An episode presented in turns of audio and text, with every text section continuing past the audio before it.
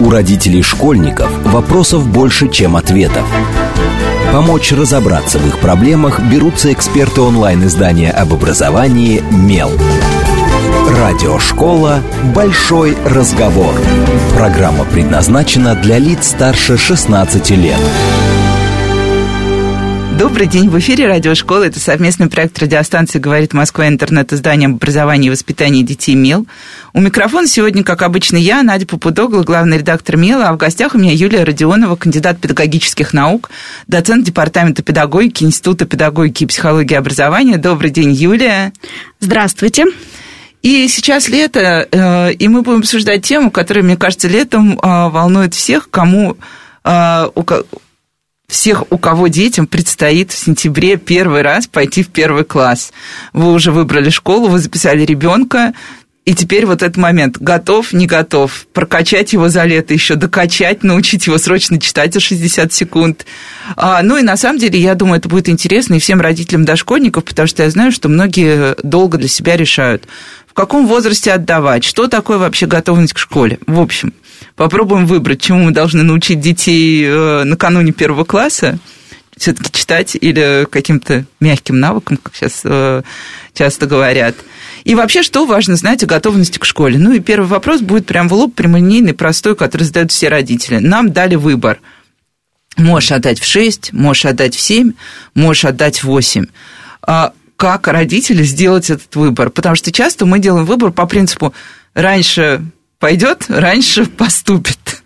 Но не всем детям наверняка э, эта, эта ситуация подходит. Не все дети одинаково в 6 лет готовы перейти от возраста игры и свободы к возрасту, когда ты сидишь за партой и выполняешь четко прописанные учителем какие-то действия. В общем, э, что важно понимать родителям, когда они решают вот этот самый вопрос, когда же ему начать учиться в школе? Да, действительно, в зависимости от месяца рождения ребенка родители действительно перед родителем встает такая дилемма. Но здесь, на мой взгляд, важно несколько абстрагироваться от биологического, такого фактического возраста ребенка и посмотреть именно на то, насколько сам ребенок готов к обучению в школе. И это прежде всего психологическое, эмоциональное, э, на э, такое нравственно-волевое развитие ребенка в конце концов, само сформированное желание ребенка учиться, какие-то зачатки учебной деятельности у ребенка. И, э, к сожалению, на сегодняшний день, вот по моим личным наблюдениям, тем впечатлениям, которые делятся со мной психологи дошкольных учреждений, воспитатели подготовительных к школе групп, к сожалению, родители при принятии такого очень серьезного для ребенка в первую очередь решения исходит из э, каких-то своих э, э, или удобств, например, да, когда предпочитают еще на годик задержаться в детском саду, потому что по сравнению со школой здесь очень такой щадящий режим в первую очередь для самих родителей – вот. Или же наоборот, в угоду каких-то своих амбиций, да, и возможности сказать, ну, мой пошел в школу с 6 лет, да, тоже пренебрегают вот пониманием того, насколько хорошо готов ребенок к школе, нужно ли ему это именно сейчас. Вот к сожалению, на практике, да, зачастую интересы детей в этом отношении учитываются, на мой взгляд, в последнюю очередь. Ну, а как понять, какой интерес у ребенка? Вот, э, например, э, я я всегда рассказываю ситуации, мне кажется, что-то рассказываю о самой себе. А, ну вот, например, я спрашивала своего ребенка, ты хочешь в школу? Там, ну, потому что я видела, что он, в принципе, формально там все умеет. А, и я думала, вот оставлю на второй год в детском саду, и будет он там скучать, потому что по второму кругу опять это первичное обучение, там письмо, ну, все, что там делают на подготовишке. Вот. Он говорит, да, да, хочу в школу, пошел в школу, и со второго месяца началось, а можно меня в детский сад вернуть? Вот как тут быть? К сожалению, здесь тоже, кстати, не единичный случай. Такое тоже частенько бывает. Поэтому лично я считаю, что при определении готовности ребенка к школе нужно довериться специалистам детские э, психологи, которые работают в, образовать... в дошкольных организациях, в школе, они имеют достаточно богатый арсенал специальных диагностических методик, благодаря которым с уже таким хорошо отработанным механизмом они определят готовность ребенка к школе, дадут рекомендации по тому, что еще, например, можно сделать, да, за лето как раз успеть. Или же задержаться действительно в детском саду. Поэтому в этом отношении вот э, моя позиция, обратитесь к психологу.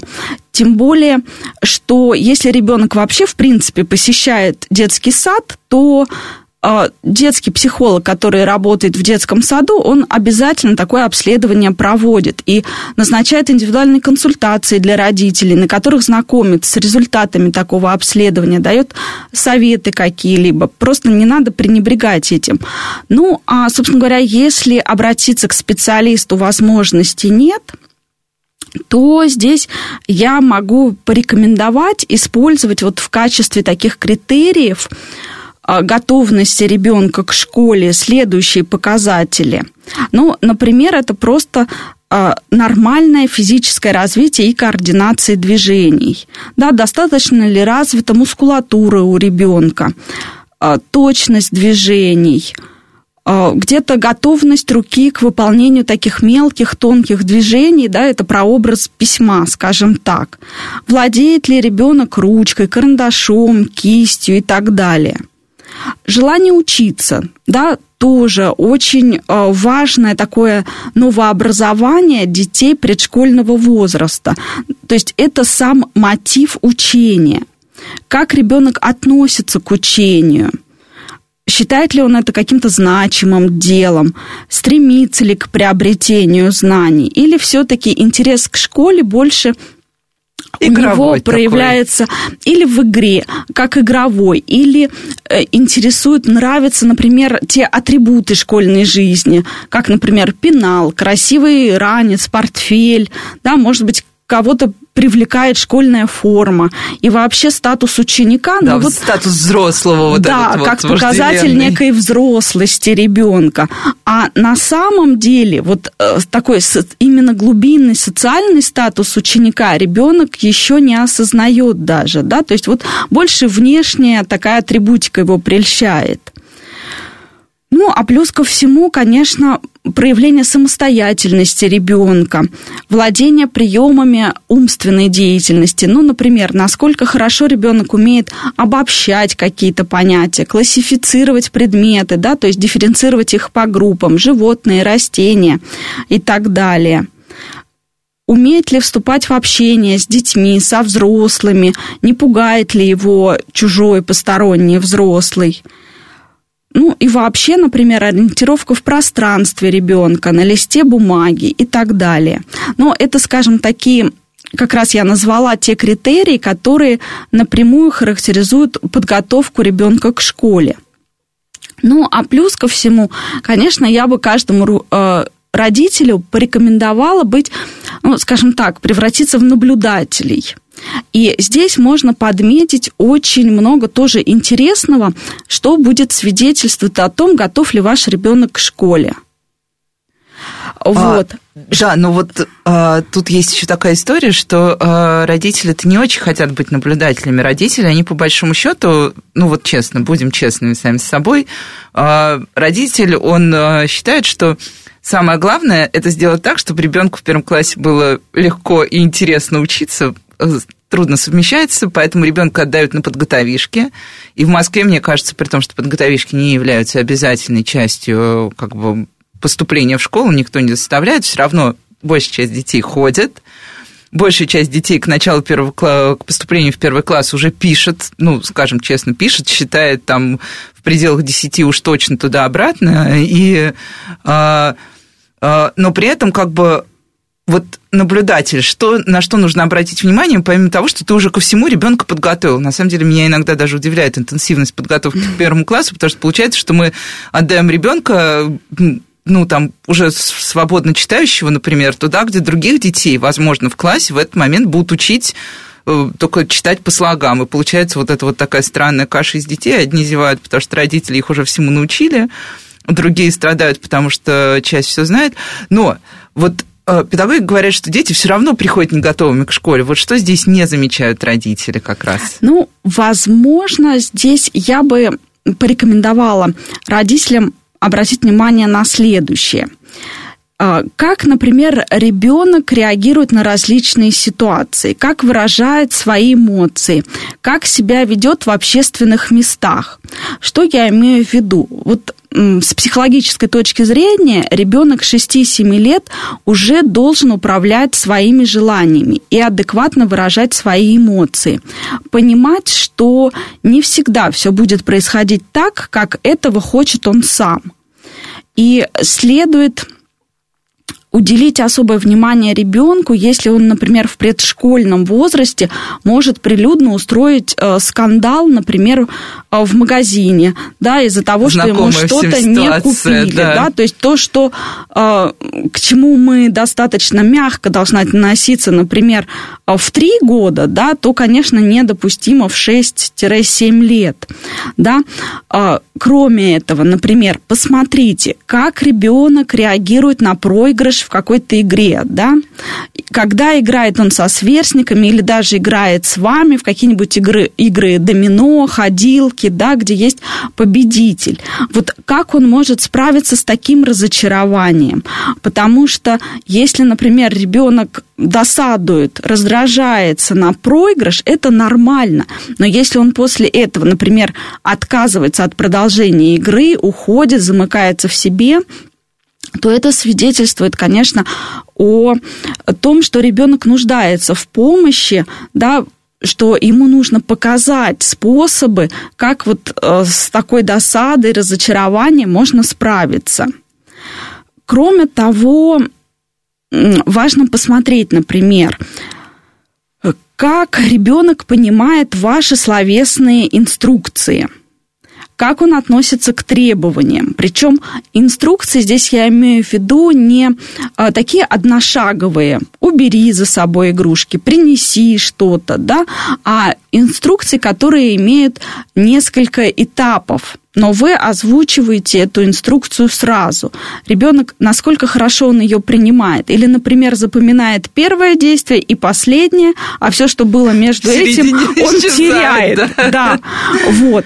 Это тоже такой а, момент, который свидетельствует о том, что и в школьной жизни у него будут возникать трудности, потому что инструкции учителя будут достаточно сложными, да, открыли тетради, многошаговыми. Записываем, выделяем, да? переходим. Вот, совершенно верно. И тогда ребенок, ваш ребенок не будет успевать за учителем, не будет успевать за классом. Я честно скажу, когда мой ребенок пошел в первый класс, то у нас в рабочих тетрадях я просто вот четко отслеживала, когда были задания, где он явно что-то выполнял по инструкции предыдущего задания, а что-то в этом задании явно было выполнено, когда он подчинялся уже условиям последующего задания. И вот мы с ним разбирались, да. Вот, поэтому в этом отношении а, нужно обратить на это внимание в том числе. Ну и, наверное, последнее еще, что тоже является такими знаковыми символическими моментами. Посмотрите, в свободное время чем занимается ваш ребенок?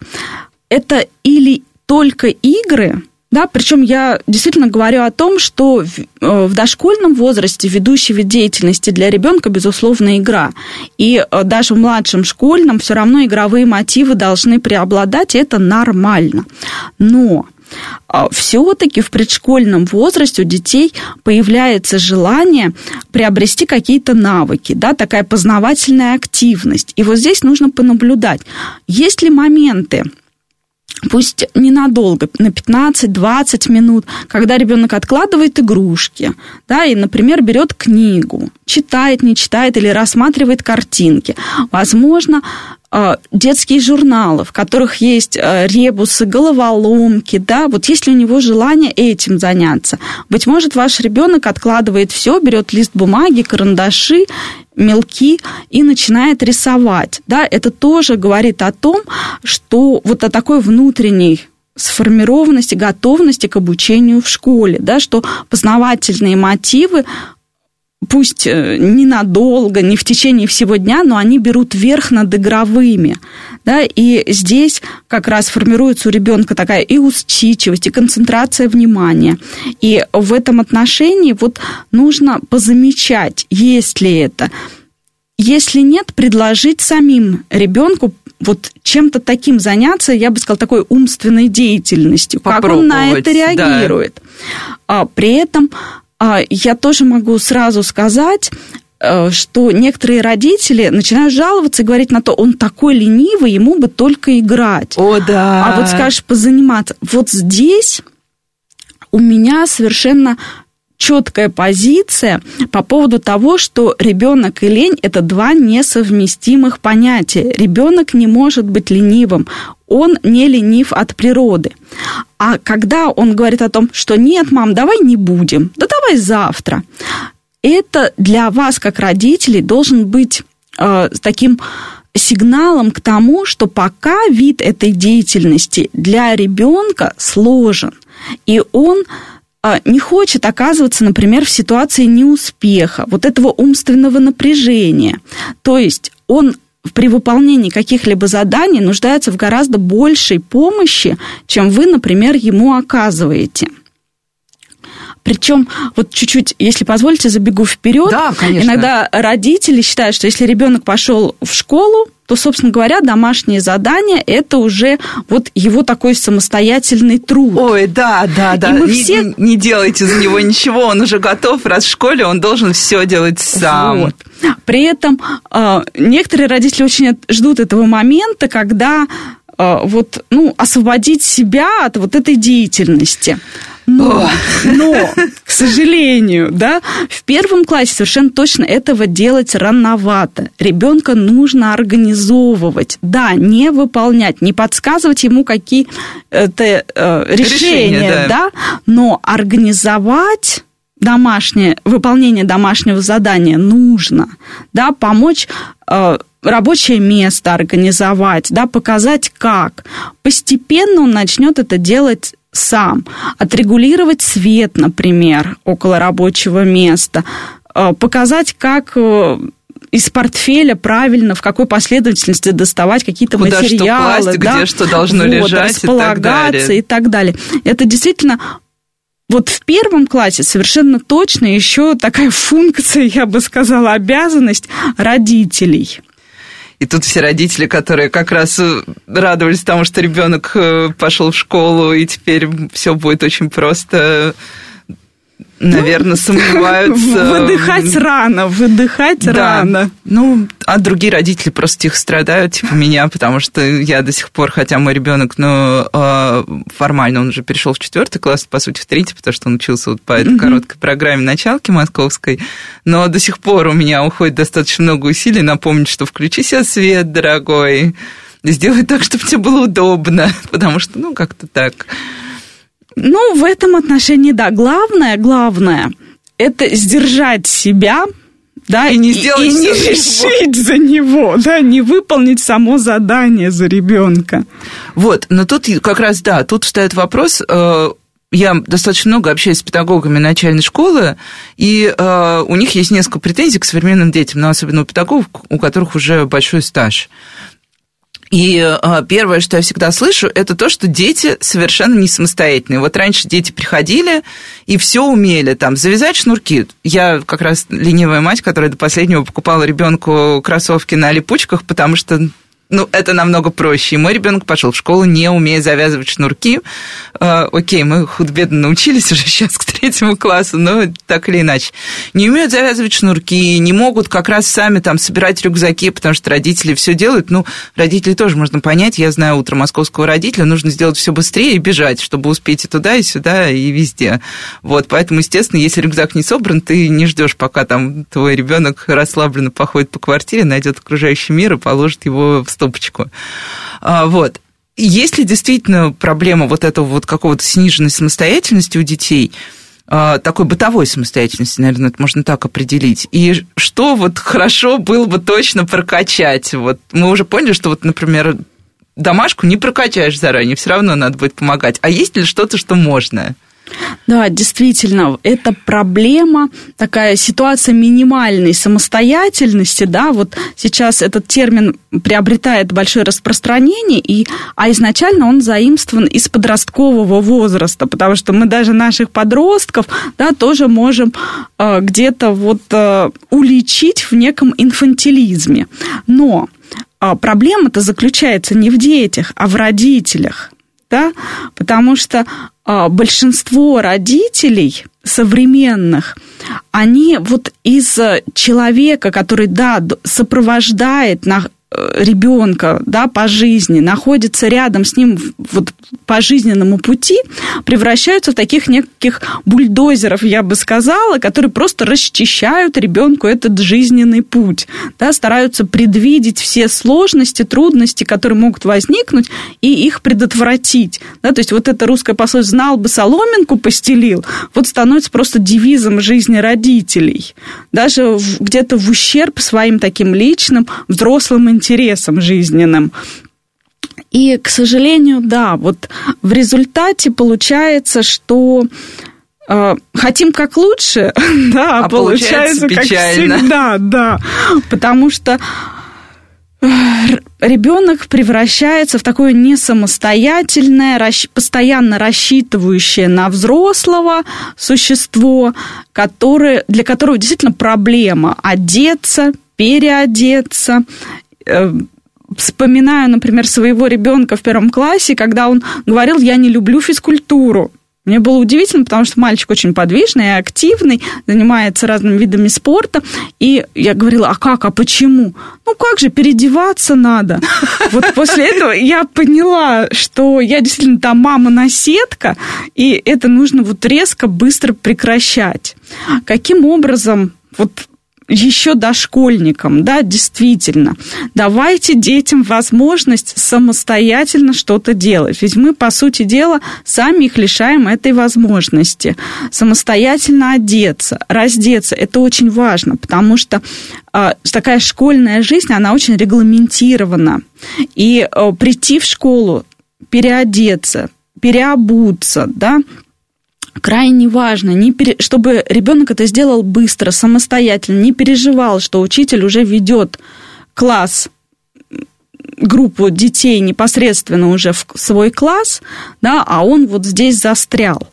И в этом отношении родителям вот уже будущих первоклассников я бы порекомендовала задуматься, например, над тем, чтобы на одежде обязательно были вешалки да, чтобы мешок для сменной обуви был большим, чтобы ребенку было туда удобно убирать не только демисезонную обувь, да, но и громоздкие зимние сапоги, да, чтобы вот в этом плане облегчить жизнь своего такого будущего ученика.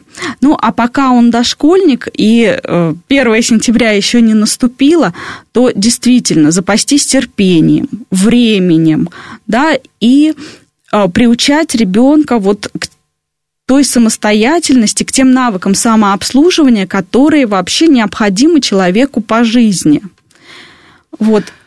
И что касается еще очень важный момент, настройтесь на то, чтобы как раз школьные портфели собирать вместе с ребенком вечером, потому что действительно утром на это времени не останется. Да, тут каждый родитель с ужасом вспомнил еще раз это утро, когда мы все бежим. Я даже вспомнила еще термин, который есть в э, англоязычной такой поп-литературе о родительстве, называется «Родители газонокосилки». Сейчас продолжим говорить о первоклассниках э, и поговорим еще о том, на что жалуются, например, те же самые педагоги. Но сейчас прервемся на короткие новости. С вами Радиошкола, не отключайтесь. У родителей школьников вопросов больше, чем ответов. Помочь разобраться в их проблемах берутся эксперты онлайн-издания об образовании «Мел». Радиошкола «Большой разговор». Добрый день, в эфире снова радиошкола. Это совместный проект радиостанции «Говорит Москва» интернет-издание об образовании и воспитании МЕЛ. Меня зовут Надя Попудогла, я главный редактор МЕЛа, и я веду этот эфир. В гостях у меня Юлия Родионова, кандидат педагогических наук, доцент Департамента педагогики Института педагогики и психологии образования. Добрый день еще раз, Юлия. Да, здравствуйте. И обсуждаем мы сегодня навыки, которые нужны тем детям, которые 1 сентября пойдут в первый класс. И говорим о том, что вообще полезно знать родителям дошкольников, потому что, по большому счету, все, что мы сегодня обсуждаем, оно касается и детей помладше, и родителей детей младшего возраста. Но сейчас немножко вернемся к школе. И э, я перед тем, как уйти на новости, озвучивала базовую претензию педагогов началки к детям, что, ну, вернее, даже не к детям, скорее, это к родителям, к нам, о том, что дети не очень самостоятельны, ничего не умеют. Есть еще вторая а, такая прям очень распространенная, ну, даже не, назову, что претензии какое-то резкое слово, скорее жалоба на то, что сейчас стало очень много детей, у которых проблемы концентрации, проблемы внимания, а, проблемы собранности.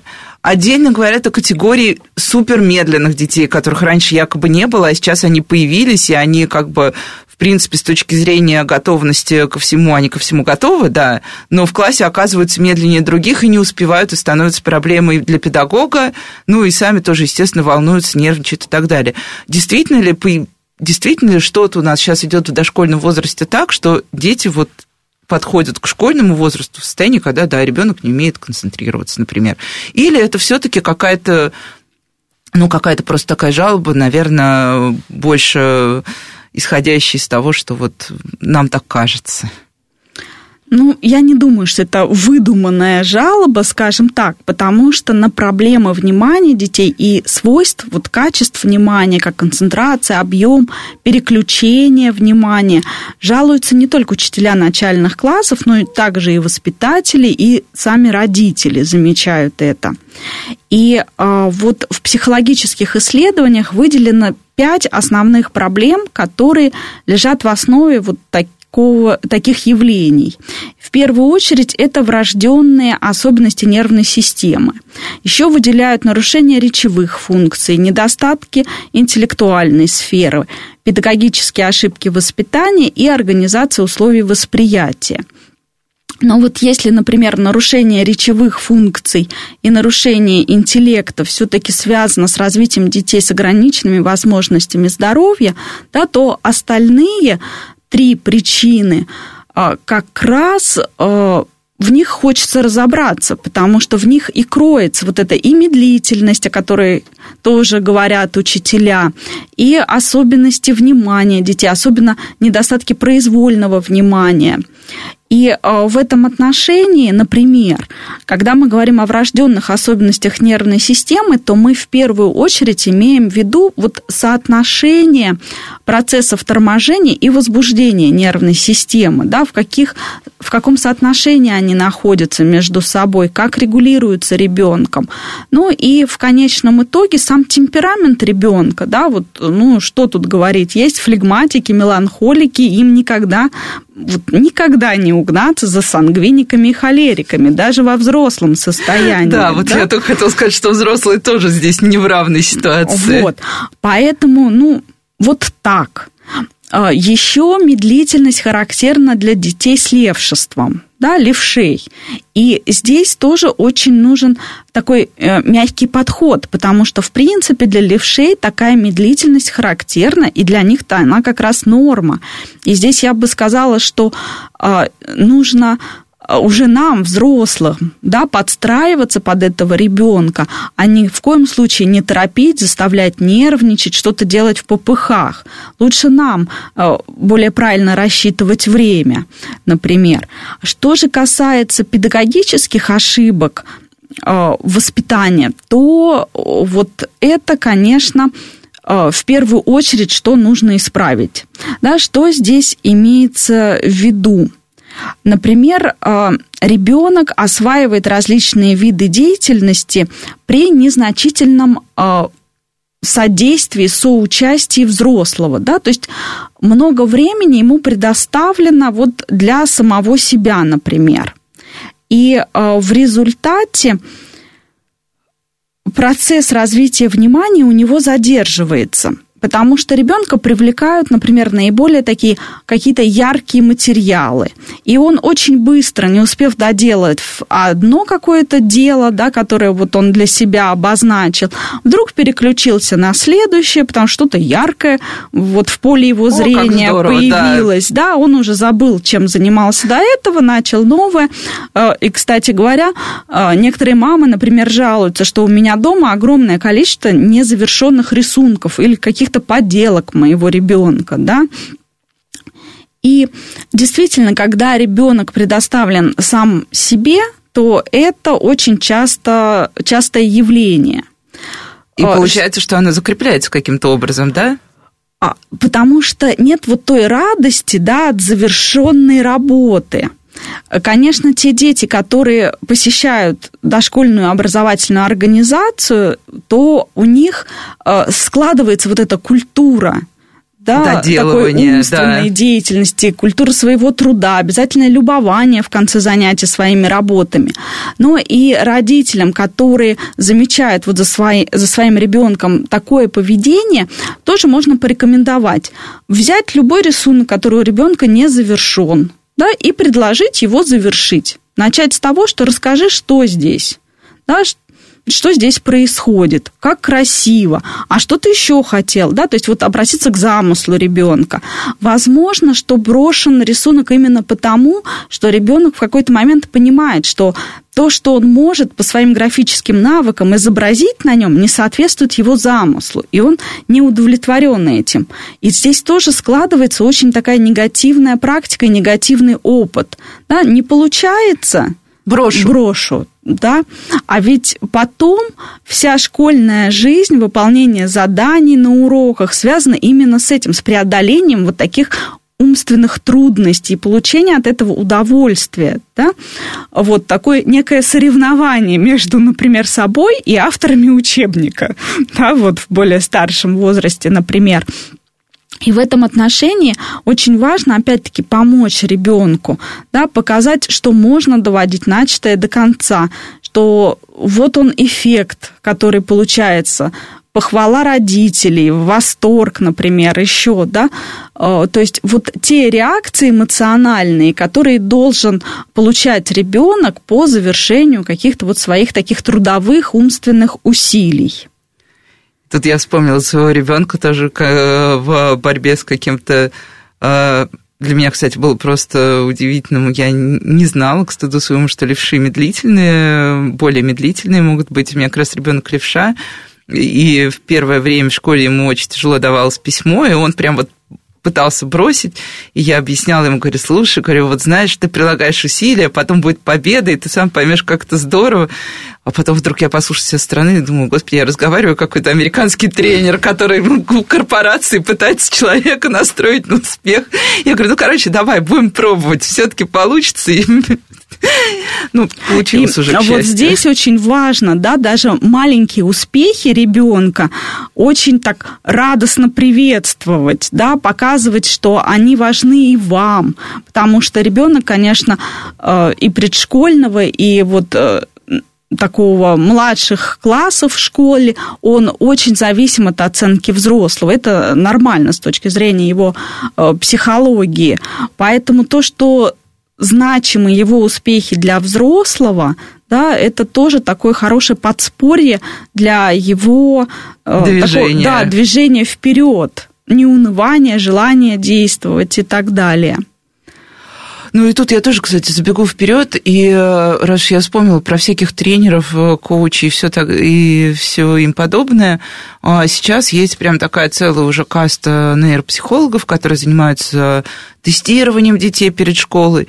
Ну и я по работе, например, очень много читаю разных родительских форумов, э, сообществ и прочего, прочего, прочего. И там я вижу классический запрос, вот тоже то, с чем мы начинали – а готов ли мой ребенок к школе? И там сразу 18 ответов типа, ой, отведите к нейропсихологу, нейропсихолог вам точно все скажет, пропишет, расскажет. А, вот а, это какая-то осознанная необходимость наша все-таки э, водить детей к нейропсихологу, чтобы понять, как они там смогут учиться или еще ждать. И что вообще действительно ли нужно прокачивать вот так, потому что я знаю, что многим детям нейропсихологи прям назначают там энное количество сеансов, где работают с, ну, про полушарие не буду говорить, окей, это мы уже прошли этот этап, к счастью, но так или иначе, в общем, целая индустрия подготовки к школе именно с точки зрения нейропсихологии. Вот что это такое? Это прям э, нужно всем или это нужно только, например, части? Ну, действительно, с, вот в таких современных реалиях нейропсихолог, к сожалению, нашими родителями воспринимается как некий волшебник и маг. Да, да абсолютно. вот который взмахнет палочкой и все. Ребенок пре- все проблемы все... какие-то, вот что было, все, все исчезнет. Ну, я на самом деле э, с большим уважением отношусь к труду нейропсихологов, но э, вот такого, скажем так, массового посещения семьями, детьми нейропсихологов в этом необходимости не вижу. И знаете, вот мне даже кажется, что вообще сам процесс развития ребенка это и есть такой самонейропсихолог. Ну, чтобы вот была понятна моя позиция, приведу такой маленький пример. Вот, допустим, в 7 месяцев ребенок начинает ползать. Ну, плюс-минус, да, я так в среднем взяла. Это перекрестные движения рук и ног. В итоге формирование межполушарного взаимодействия. И если, например, родители не отнесутся к ползанию с таким пренебрежением, да, как такой некой стадии, когда вот ребенок должен сесть, вот ребенок должен встать, а наоборот, постараются продлить ее во времени как можно дольше, какими-то игровыми приемами, упражнениями, стимулированием именно ползания, да, то тем самым они потом э, избегут ситуации необходимости, например, вести ребенка во втором классе к нейропсихологу, который вместе Чтобы с сказ... ним встанет на те же самые четвереньки, и они вместе начнут ползать по кабинету. Да, то есть вот, понимаете, то есть природа все предусмотрела, просто, к сожалению, да, вот мы часто этим пренебрегаем. Ну, а так, что касается, кому из детей можно вот действительно рекомендовать и родителям задуматься – то это, например, дети, у которых а, наблюдается какая-то зеркальность. Да, особенно это э, становится очевидным, когда детей начинают знакомить с буквами и цифрами, да, вот как символами, самими графемами. И э, в этом отношении действительно э, буквы русского алфавита, они обладают некие из них симметричностью, да, и здесь все хорошо, например, «м», Ж, О, я имею в виду, а, например, а, другие буквы, да, имеют вот такую четкую центральную ось, например, Я, Р, С и так далее. Вот если мы наблюдаем трудности у ребенка с ориентировкой в пространстве, э, зеркальность, или, например, при обучении письму наблюдается некоторое застревание ребенка. И, например, он э, по несколько раз пишет одну и ту же букву в слове или целый слог повторяет несколько раз, да, то вот это как раз такие тревожные звоночки, и э, в этом отношении действительно лучше обратиться к нейропсихологу, потому что что может, э, скажем так, педагог предложить?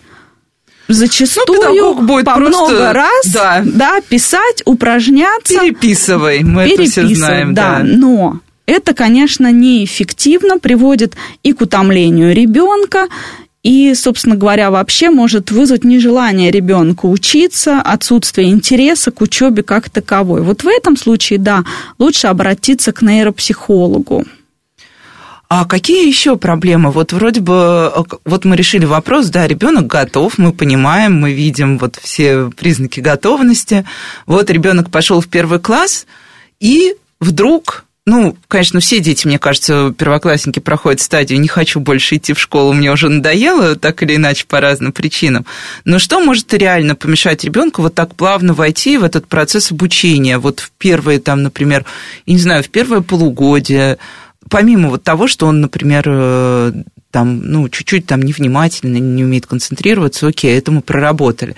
А есть что-то еще, что вот остается за полем видимости, но при этом может серьезно э, деморализовать всю семью, потому что мы знаем, как все начинают бегать и огорчаться, если ребенок вдруг уходит в отказ, и школа больше не то место, куда он хочет вернуться. Ну, вот в этом отношении я отвечу достаточно кратко.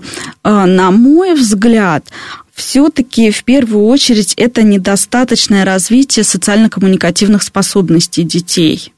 И те конфликты межличностного плана, которые могут у них возникать в школе, э, со сверстниками, может быть, с учителями, вот со взрослыми, да, они могут как раз повлечь за собой и стать причиной негативного отношения к школе вообще.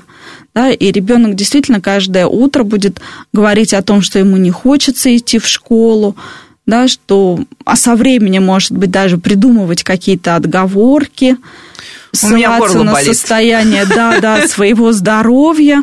Да, и вот такие уловки, они, конечно, тоже звоночки для задуматься о том, что не так все благополучно. И э, вот в этом отношении очень важно, чтобы у ребенка было сформировано умение общаться, понимать и такие принимать в повседневной жизни морально-нравственные нормы, да, например, принятые в обществе, действовать в соответствии с ними. В то же время не бояться вступать в контакт со взрослыми или с детьми. Потому что, например, в первом классе тоже часто родители слышат, вот у меня сломался карандаш, да, и, и дальше я, я не, не написал, писал, да. да, вот. И для нас, взрослых, ну, как-то кажется так естественным, что, а почему ты там, не попросил, не попросил учителя, соседа. да, там, не обратился к соседу, может быть, у соседа вообще есть запасной карандаш, например, да, вот для нас такие варианты действий, ну, кажутся очень естественными, потому что мы уже не отдаем себе отчет, что мы-то эти просьбы отточили на протяжении там, 10 или 11 лет пребывания в школе, а наш ребенок там пребывает максимум еще две недели, месяц, да, ему действительно никто не догадался из взрослых просто подсказать этот способ, как действовать в этой ситуации. И поэтому действительно а, бывает такие ситуации складываются, да, э, когда, казалось бы, то, что естественно, ребенок вот как раз затрудняется в формулировании просьбы, например, обращении к учителю, к сверстнику. И, э, может быть, где-то ребенок отстаивая свою точку зрения, будет неуместно использовать некую агрессию, например, да, или, напротив, из-за какой-то излишней боязливости и робости будет в ущерб свой, действовать в ущерб своим личным интересам, идти на уступки, например, тем же самым сверстникам. Да? И вот для, на мой взгляд, мне кажется, что вот такие мягкие навыки, soft skills, да, они должны лечь э, в основу э, такой благополучной адаптации ребенка к школе. Я тут вспомнила историю супердрамы своего ребенка в школе. Он а, ну, обычно родители жалуются на то, как дети едят в школе, а мой ребенок большой фанат завтраков, обедов и всего остального. А, и однажды я пришла, мне кажется, он был во втором классе, потому что первым в класс приносили а, еду. Я пришла вечером домой и говорю, ну что, как вообще, что было, как все было, расскажи, какие радости, какие огорчения. Он говорит, огорчение у меня одно. Я говорю, так, Говорит, я сегодня не позавтракал. Я понимаю, что это действительно драма. Вот, я говорю, а как получилось, что не позавтракал? Э, и оказалось, что он спустился с классом в столовую, но кто-то уже там съел большую часть подносов, и ему не хватило вот этого вот подноса с едой. Я говорю, ну а что ты сделал? Почему ты не подошел к э, учителю, который там всегда же на завтраке есть педагог дежурный, говорю, и не сказал, что не хватило поднос. Говорит, а я не понял, как, как об этом сказать. Я говорю, дорогой, ну мы же с тобой говорили, как просить.